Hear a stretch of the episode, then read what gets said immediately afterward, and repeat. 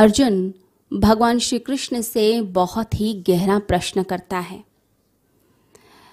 गहरे से गहरे प्रश्न जो किए गए हैं इस संसार में, उन प्रश्नों में एक बहुत ही गहरा प्रश्न है कि यदि प्रकृति के गुण ही कर्म करते हैं तो व्यक्ति जिम्मेदार है ही नहीं।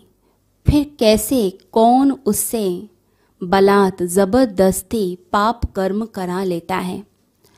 तो श्री कृष्ण से अर्जुन पूछना चाहता है कि कौन है जो ज़बरदस्ती पाप कर्म करा लेता है?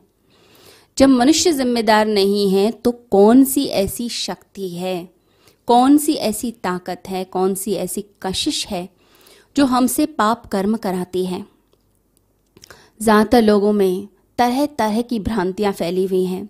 लोग कहते हैं कि नज़र लग गई। इस व्यक्ति ने ठीक दृष्टि से देखा नहीं, ये ईर्ष्या करता था।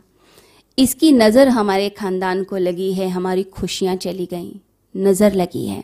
या बोलते हैं, यह व्यक्ति, ये पापात्मा है। इसके पैर हमारे घर में पड़े। इसी के कारण हमारा तो बहुत बुरा हो गया। जब से हमने इस व्यक्ति के साथ एसोसिएशन किया, इसे घर पे बुलाया, हमारा बुरा होना शुरू हो गया। या फिर लोग कहते हैं कि किसी शैतानी ताकत ने ऐसा किया, शैतान ने कर दिया। तो लोग शैतान को डेविल को जिम्मेदार मानने लग जाते हैं कि शैतान के कारण ऐसा हुआ, शैतान ने हमारा पीछा किया। तो कई लोग शैतान को पत्थर भी मारते हैं। तो जो शैतान है, मन में हमने बना रखा है कि शायद उसने किया होगा तो परमात्मा है और शैतान है। अगर शैतान हमसे ज़बरदस्ती पाप कर्म करा रहा है तो परमात्मा फिर कुछ क्यों नहीं करता? परमात्मा उसे कंट्रोल क्यों नहीं करता है? और क्या शैतानी जो ताकतें होती हैं, वो परमात्मा से ज़्यादा शक्तिशाली होती हैं? अगर ऐसी बात है तो कोई क्यों परमात्मा का भजन करेगा? कोई क्यों परमात्मा की तरफ़ चलेगा? फिर तो शैतान को ही नमस्कार कर लेना चाहिए। फिर तो जो बुरे लोग हैं, उन्हें ही नमस्कार कर लेना चाहिए, अच्छाई को छोड़ देना चाहिए। श्री कृष्ण गीता में ऐसी कोई भी बात नहीं करते। वो कोई ऐसी भ्रांति को, कोई ऐसी जो चीज़ है जिससे भ्रम फैलता है समाज में, ऐसी कोई बात श्री कृष्ण नहीं करते।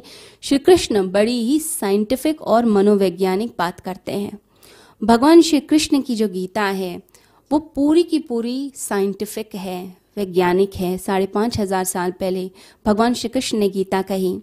परंतु जो जो उन्होंने बातें कही, वो मनुष्य जाति के लिए बड़ी ही महत्वपूर्ण है और सिर्फ़ हमारे देश के लिए नहीं, पूरे समाज के लिए महत्वपूर्ण है।